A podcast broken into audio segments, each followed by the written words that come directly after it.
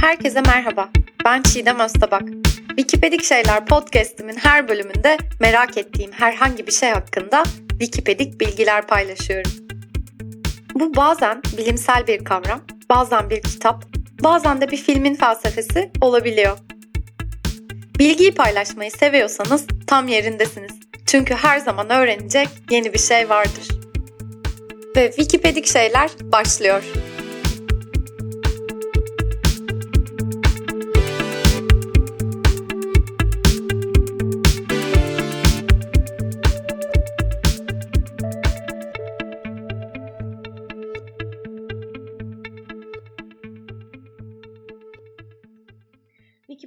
Şeylerden herkese merhaba. Aksigorta Dijital Güvenlik Platformu sponsorluğundaki bu bölümde bir konuğum var.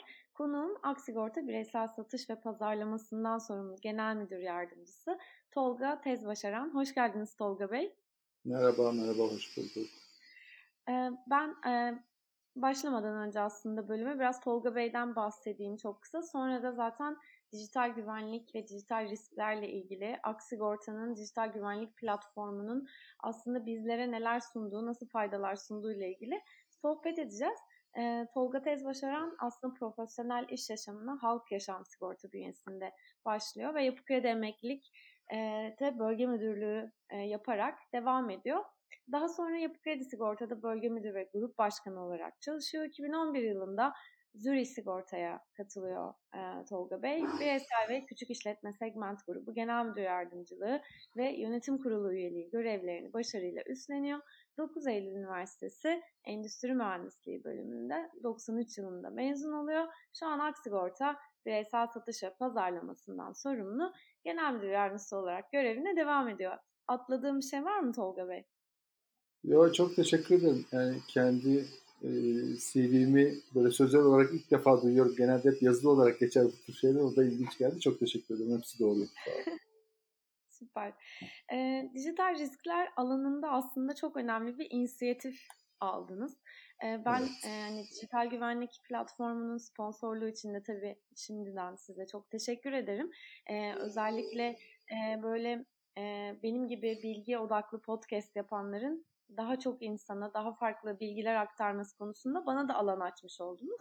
Ama dijital riskler ve dijital güvenlik gerçekten bu çağın konusu ve hani çağa ayak uyduran yani zamanın ruhuna uygun bir inisiyatif almanızı ben e, hani diğer e, yaptığım podcast bölümlerinde de gerçekten çokça tekrar ettim. Öncelikle bunun için e, tebrikler e, şimdiden söylemem gerekiyor.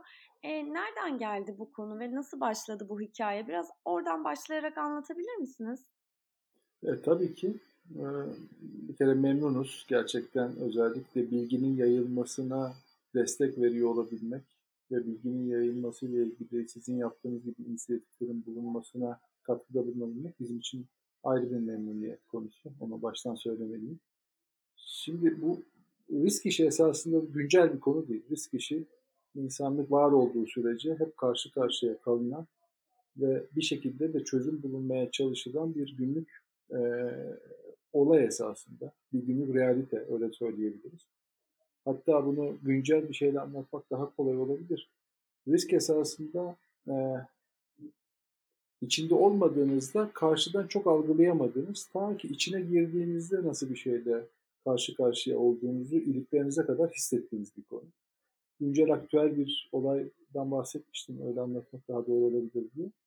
E, son günlerde yaşanan bu orman yangınları ile ilgili muhtemelen bizi izleyenler inşallah herhangi birisi herhangi bir şekilde bu konudan etkilenmemiştir, mağdur olmamıştır bireysel olarak.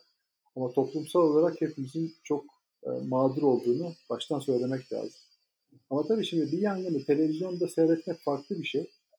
Yangının fiilen içinde olmak farklı bir şey.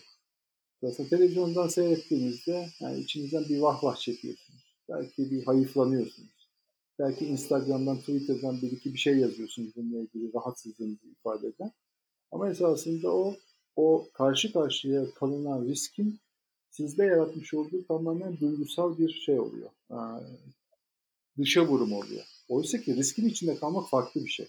O sizin televizyonda gördüğünüz insanlar ya da işte Instagram'da, Twitter'da gördüğünüz videolardaki fiilen o işten etkilenmiş olan insanlar işte o riskin sonuçlarını iliklerine kadar hissediyorlar. O yüzden hani bu risk dediğimiz kavram hepimizin sonuna kadar karşı karşıya kalabileceği bir realiteyi temsil ediyor. Dijital risklerde bunun şu ana kadar belki de çok yaşamadığınız başka ve yeni bir boyutunu ortaya koyuyor. Bu dijital riskler tam böyle yangın hadisesi gibi düşünebilirsiniz. Yani bir yerlerde duyuyorsunuz belki. Belki hani son birkaç ay içinde Pegasus isimli bir yazılım dolaşıyor piyasada. Bir casus yazılım. Bundan mağdur olan kişilerden bahsediliyor. Bu yazılımın nerelere kadar gidebildiği. Hatta birkaç tane bunun fiilen uygulamasını da gösterdiler. İnsanların özel hayatına, mahremiyetine ne kadar müdahale edebildiğine kadar böyle örneklerini görebiliyorsunuz. Yani bunlar mesela şu ana kadar hiç karşı karşıya kalmadığımız, günlük hayatımızın içinde nasıl yer etkilediği hiç fikir sahibi olmadığımız konular. Hatta ben kendimden başka bir örnek vereyim. Yani hiç alakasız ama bilinmezliğin insanı ne kadar tedirgin ettiğiyle ilgili bir örnek vermek için söylüyorum bunu. Ee, şimdi benim bulunduğum evde bir bahçe var. Bahçemizde çimlerimiz var. Ee, işte çimleri biçiyoruz, suluyoruz. Yapılması gereken her şeyi yapıyoruz. Ee, bir peyzaj mimarı arkadaş bahçeye baktı ve dedi ki bu bahçede kurt var dedi. Ben bakıyorum hiçbir şey görmüyorum. O bakıyor kurt var diyor. Sonrasında e, işte bir ilaç uygulamamız gerekiyor dedi. Uygulamazsak ne olur dedim. Uygulamazsak bütün bahçeyi kaybederiz dedi. Bütün çimleri kaybederiz dedi. Neyse şeyi uyguladık. E, ilacı uyguladık. İlacı uyguladıktan bir 10-15 dakika sonra gerçekten toprağın altından kurtlar çıkmaya başladı. Yani çim kurdu denilmiş. Kurtlar çıkmaya başladı. Şimdi hani baktığınızda yüzeyde hiçbir şey görmüyorsunuz. Ne olduğunu farkında değilsiniz. Ta ki o size zarar verene kadar. Size zarar verdiğinde diyorsunuz ki evet gerçekten biz bütün çimleri kaybettik. Çünkü aşağıda hiç farkında değildik. Böyle bir çim kurdu diye bir şey varmış.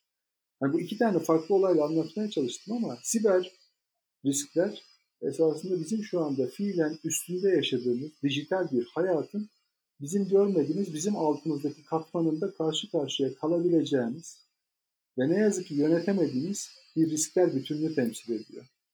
Bu dünya esasında bizim bu özellikle pandemi sonrasında neredeyse günlük yaşamımızın önemli bir kısmını kapsamaya başladı.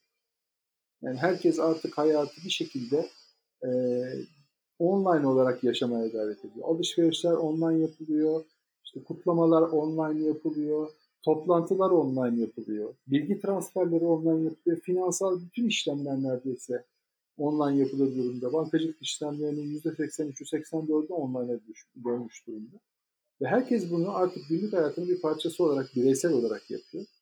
Ve bunu yaparken de tek güvendiği şey dahil olduğu o işte internet üzerindeki platformların kendilerinin güvenli olduğu ile ilgili bir inanç. Oysa konu bu kadar basit değil. Oysa konu bu kadar karşınızdaki muhataba devredilebilecek seviyede değil.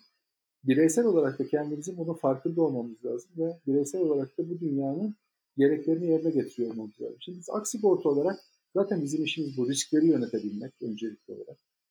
Riskleri yönetirken bir yandan da biz risklerin olmasını acaba nasıl engelleriz? İşin bir de azıcık da o tarafına bakalım dedik.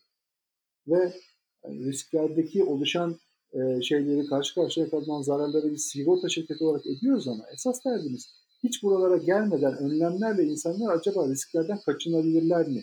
Sigorta poliçesine gerek bile duymadan bu dünya nasıl yönetilebilir boyutuyla yaklaşmaya gayret etti.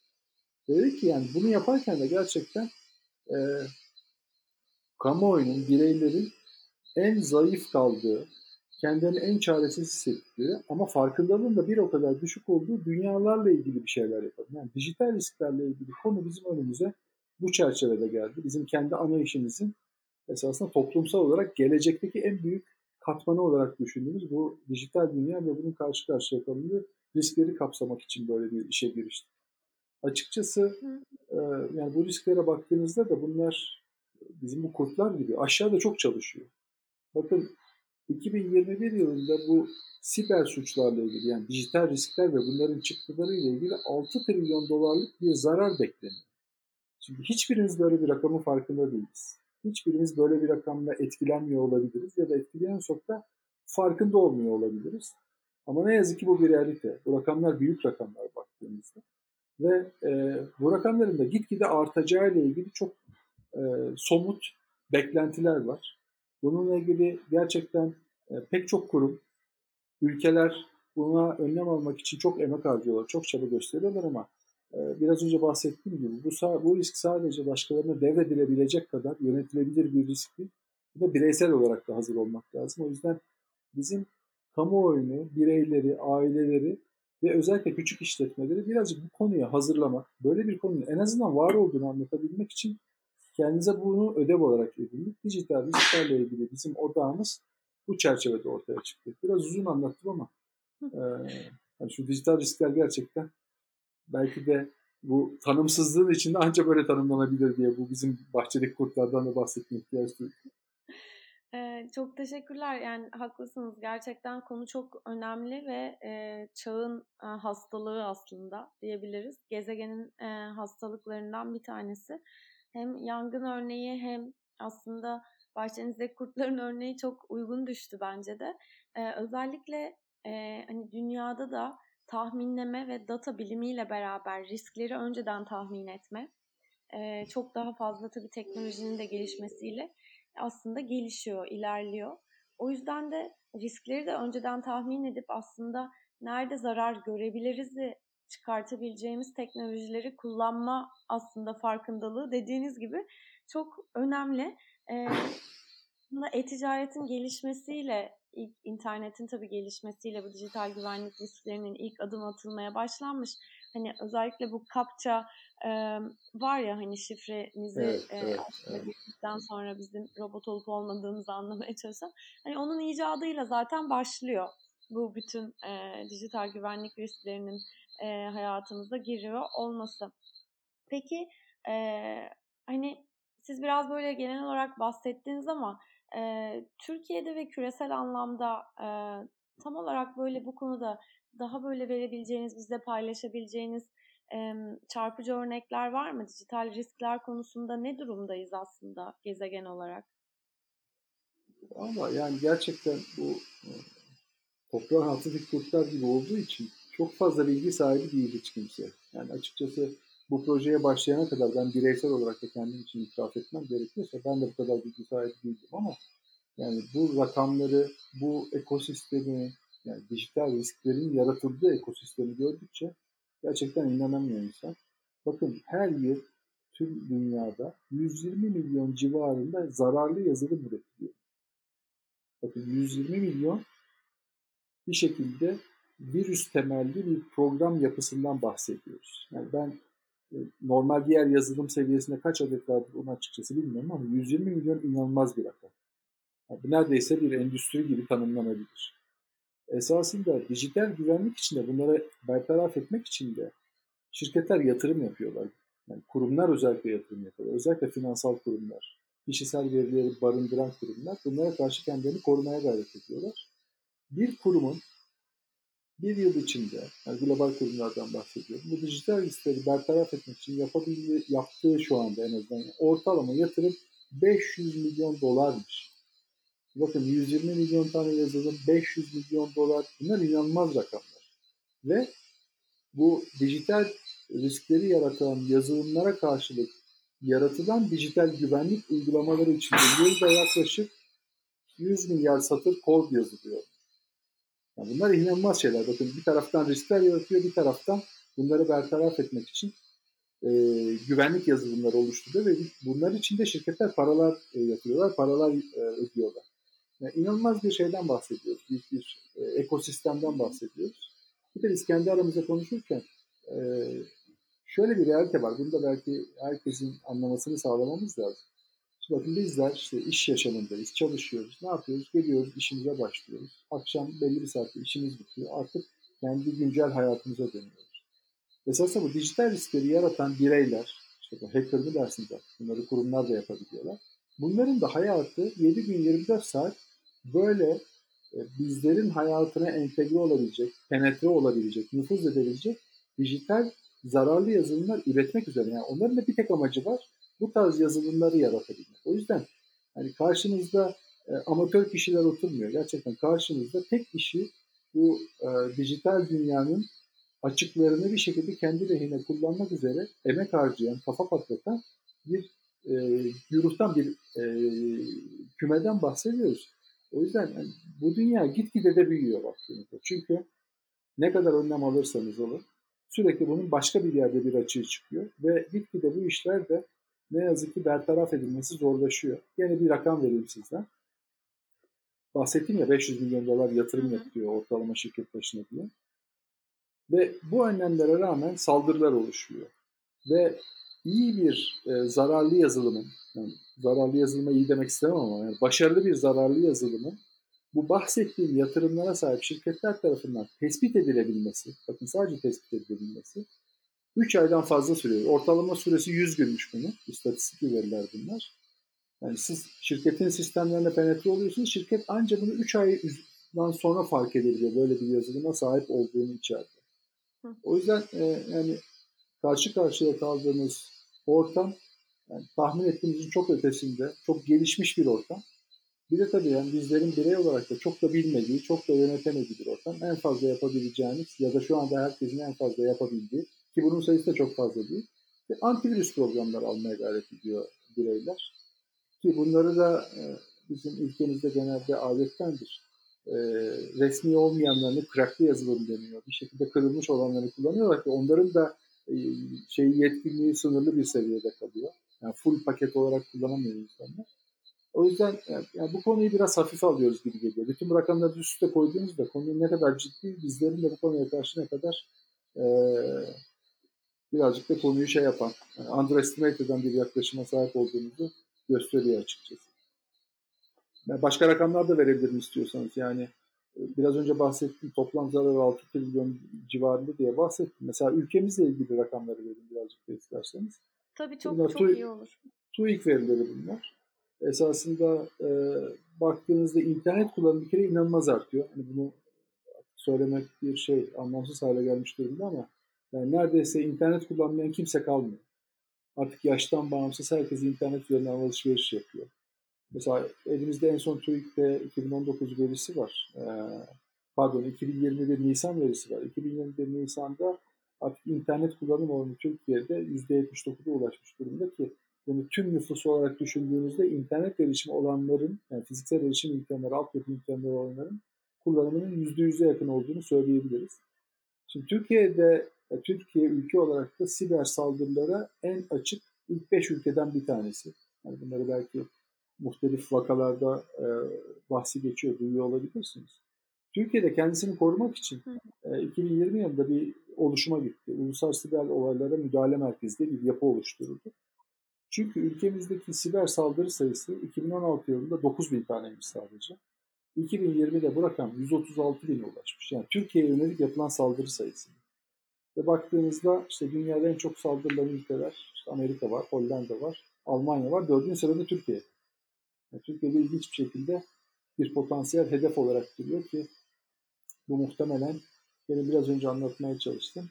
Önlemlerin alınması konusunda da bir miktar ağır davranmamızda etkisi olabilir. Çünkü her türlü saldırıda da e, Türkiye'ye yönelik yapılan saldırıda da ticari olarak bir fayda elde edildiğini söylemek lazım.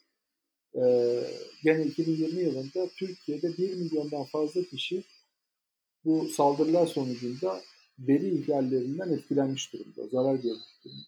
Ne yazık ki de bu siber saldırılardan etkilenen kişiler ya da kurumlarda şöyle bir durum var. Bu biraz e, mahremiyete de dokunduğu için buradaki şeyler, e, saldırılar. İnsanlar bunlardan mağdur olduklarını da pek açıklamak da istemiyorlar. Yani ne kurumlar ne bireyler işte şifrelerini çaldırıp bir şekilde e, maddi olarak mağdur olduğunu, manevi olarak mağdur olduğunu, kendi e, özel hayatıyla ilgili bir şekilde bazı bilgileri kaybettiğini çok söylemiyorlar ki bu da bir taraftan şeyi de zayıflatıyor ülkemizde. İnsanların böyle bir konunun ne kadar sıkça rastlandığını algılamasını da zayıflatıyor. Böyle bir şey var. Yani mahcup olma riski mi dersiniz artık?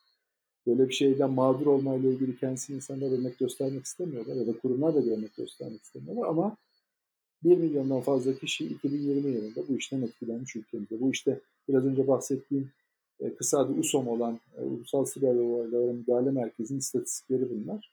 Oradaki verilerden baktığımızda böyle bir fiili şey görüyoruz. E, durum görüyoruz. Yani çok yakınımızda olan bir konu esasında. Belki de şu anda hani sizinle yaptığımız yayın bile bir şekilde birileri tarafından dinleniyor olabilir yani. Bunu rahatlıkla söyleyebilirim. Hatta ben Çok, şeyi söyleyeyim evet. isterseniz bizim e, Aksigorta olarak e, bizim Aksigorta'da da biz bu işe çok yatırım yapıyoruz. Çünkü kişilerin, sigortalılarımızın e, bireysel bilgilerini barındırıyoruz. Acentelerimiz var, aracı, acentelerimiz, aracı kurumlarımız. E, onların da zaten pardon, da bu konuya yeterince yatırım yapmasını sağlamaya çalışıyoruz. Ve şunu görüyoruz, e, gerçekten şifreleri elde etmek çok kolaymış.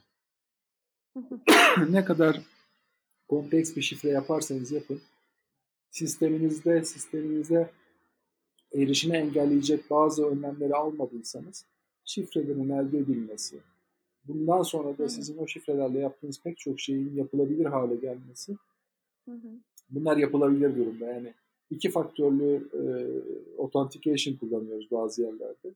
E, doğal olarak cep telefonuna SMS gönderilmesi gerekiyor örneğin. Bunu bile bir şekilde yönlendirebiliyorlar. Yani sanki sizin cep telefonunuza geliyormuş gibi başka bir numaraya aynı şifreyi yönlendirip sisteme e, dahil olabiliyor ilgili kişiler. O yüzden e, konu gerçekten Türkiye'de de fiilen birey olarak hepimizde hangi işi yapıyorsak o iş kolunda da gerçekten çok yakında. Belki de etkilenmişizdir yani farkında bile olmadan etkilenmiş olabiliriz. Evet aslında e, verdiğiniz rakamlar çok çarpıcı. E, dediğiniz gibi e, her gün e, belki her dakika e, saldırı altındayız ya da verilerimiz saldırı altında. Evet. Verilerimizi paylaştığımız o kadar çok platform var ki artık hani zaten bir sosyal medya e, platformuna izin verdiğimizde e, aslında ar- arkada bilmediğimiz birçok e, yere platforma da verilerimiz ulaşıyor. Dolayısıyla veriler saçılmış durumda. İşte hani Facebook ya da LinkedIn gibi daha büyük platformlar yani aslında bütün dünyanın ortak kullandığı platformlarda bir saldırı olduğunda bütün verilerimiz çalınıyor. Yani şu an hangi platformlar tarafından, hangi hacking sistemleri ya da hangi hacker platformları tarafından verilerimiz aslında onların elinde. Bunu bile bilmiyoruz zaten. Ee, dediğiniz gibi öngörülemeyen ve bilinemeyen de çok fazla bilgi var. Ee, böyle değişik bir konuya gidiyor. Tabii blockchain'in de aslında e, gelişmesi, blockchain teknolojisinin de gelişmesi çok farklı alanlara kapı açıyor. Böyle uzaya açılan bir sanki kapıda gibiyiz yani. Ee, en azından e, kendi bilgi güvenliğimiz açısından ve mahremiyetimiz açısından da e, çok ciddi e, riskler barındırıyor gerçekten. Bununla ilgili işte filmler, diziler, belgeseller e, vesaire var. Konu da çok ilginç. Konu hem ilgi görüyor ama bir yandan da hem bunlara karşı biraz da savunmasız da hissediyoruz kendimizi bireyler olarak diye düşünüyorum.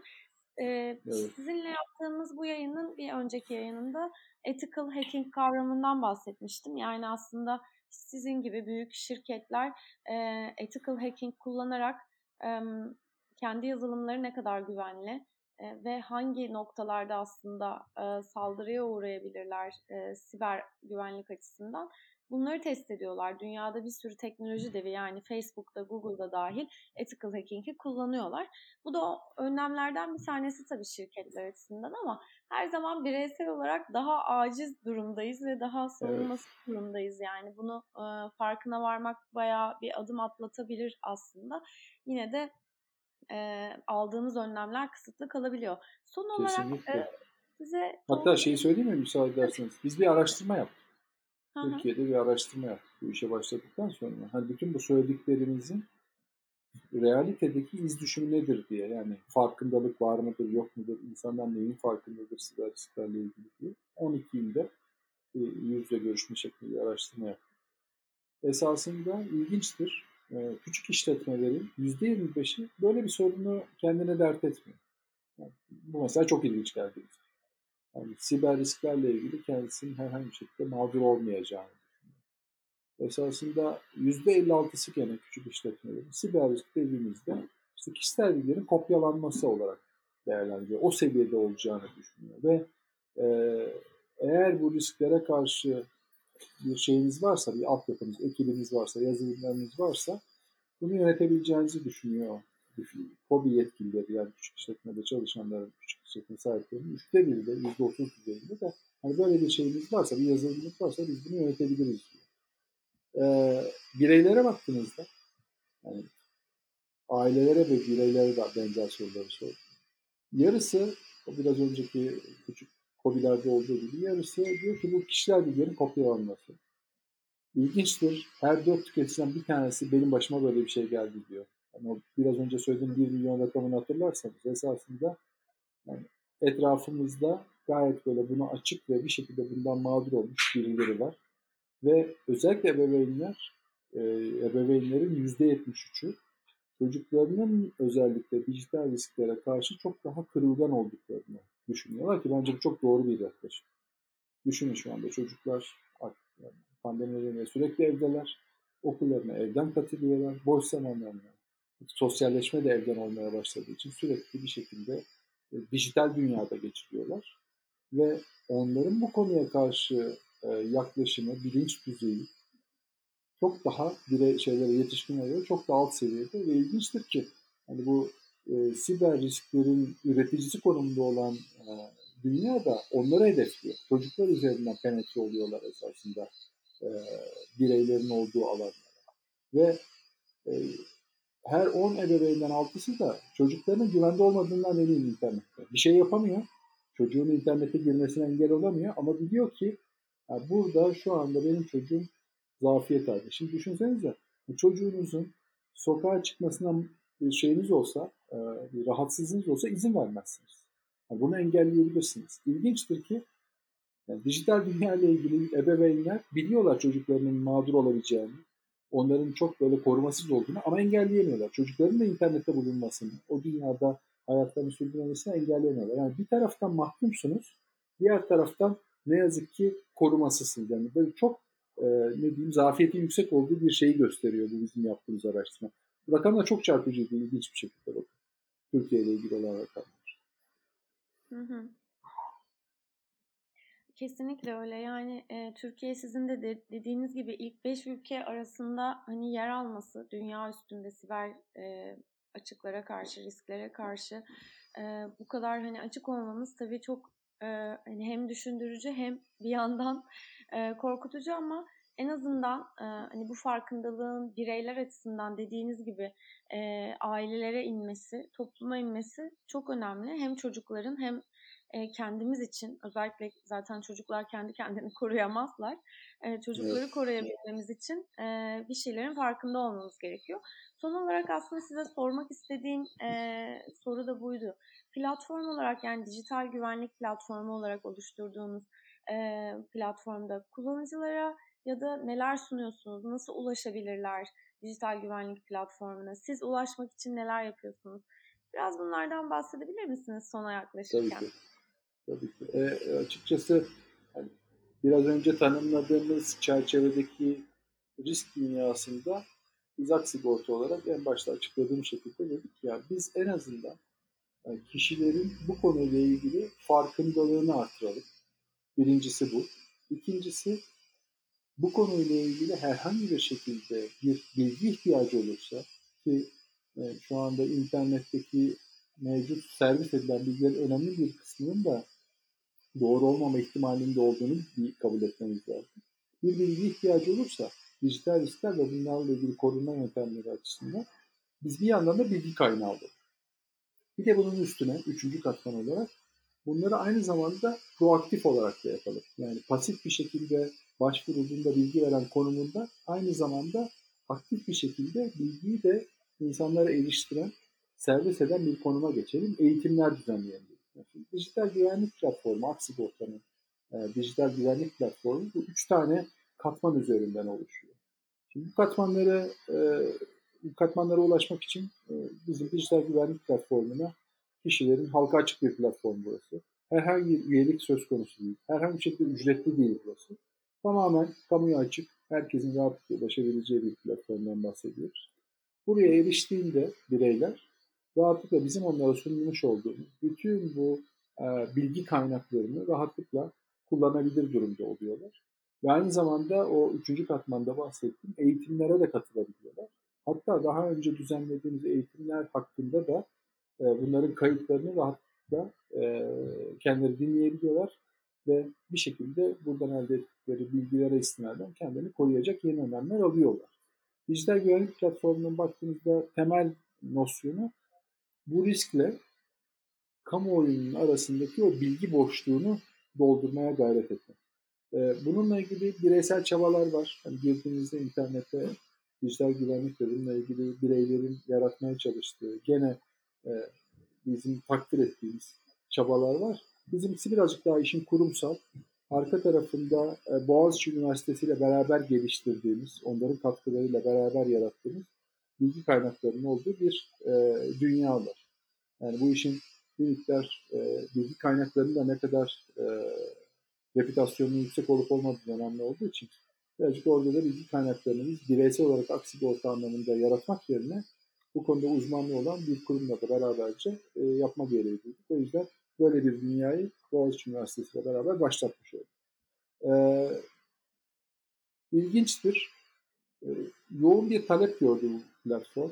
E, yani Kasım 2020'de kurmuştuk biz platformu baktığımızda. Kasım 2020'den bugüne kadar 605 bin tekil ziyaretçisi oldu bu platformu. 605 bin kişi gelip platformdaki kaynaklara bir şekilde e, eriştiler ve e, ziyaret sayısı da 726 bin oldu.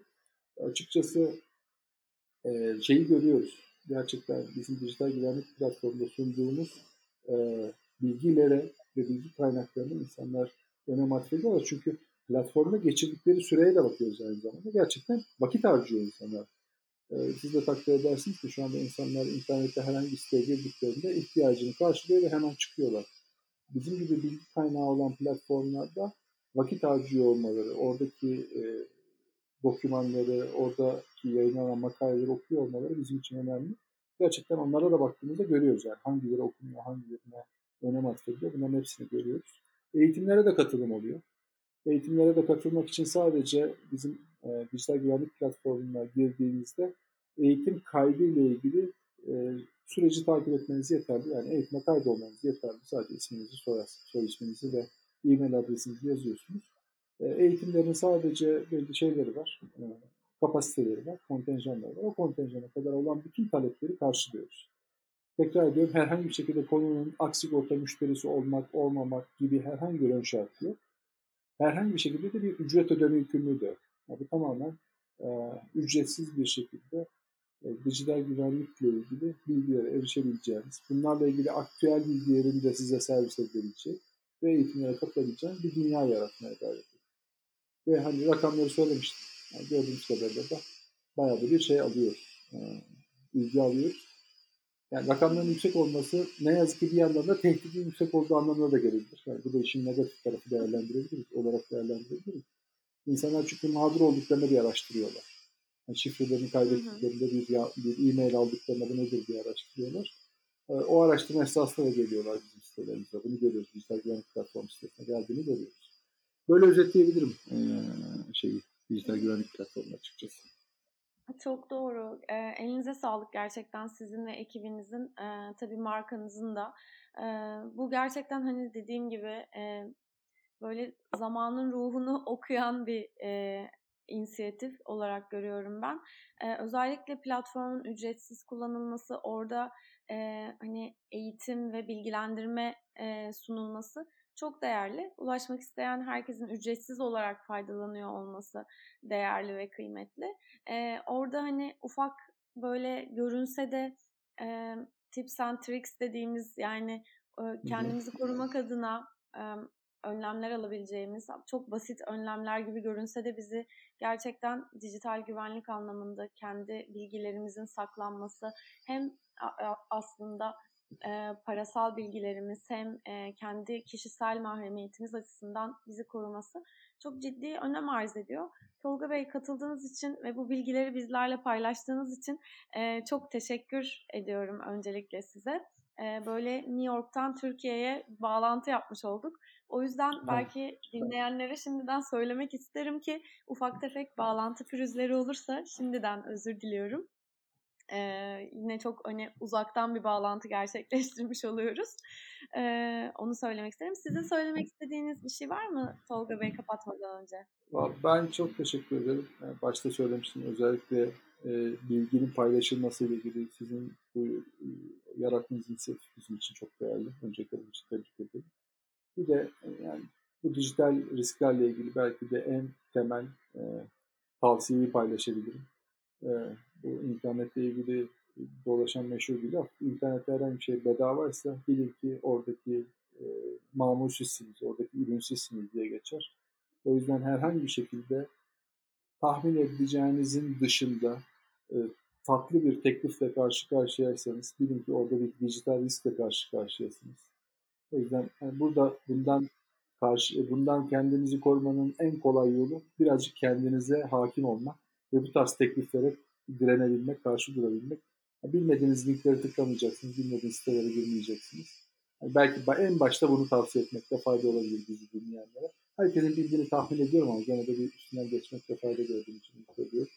Ee, herkese e, çok az riskin bulunduğu ve kendilerini koruyabildikleri bir e, dünya diliyorum. Öyle söyleyebilirim. Çok teşekkür ederim. Sağ olun. Çok güzel bir dilek. Ee, çok güzel bir dilek. Çok teşekkürler Tolga Bey katıldığınız için. Ee, Aksigorta Dijital Güvenlik Platformu'nun e, sunduğu Wikipedik şeyler bu hafta sona erdi. Tolga Tez Başaran'ı konuk ettik. Ee, Aksigorta Bireysel Satış ve Pazarlamasından sorumlu Genel Müdür Yardımcısı Tolga Bey bize hem e, Türkiye'de hem küresel anlamda dijital risklerle ilgili değerli istatistikler paylaştı. Hem de nasıl korunacağımızla ilgili değerli bilgiler paylaştı. Önümüzdeki hafta Wikipedik Şeyler'de başka bir konuda görüşeceğiz. Wikipedik Şeyleri Instagram hesabından, Twitter'dan takip eder, edebilirsiniz. Patreon hesabına da bir göz atabilirsiniz. Haftaya görüşmek üzere, hoşçakalın.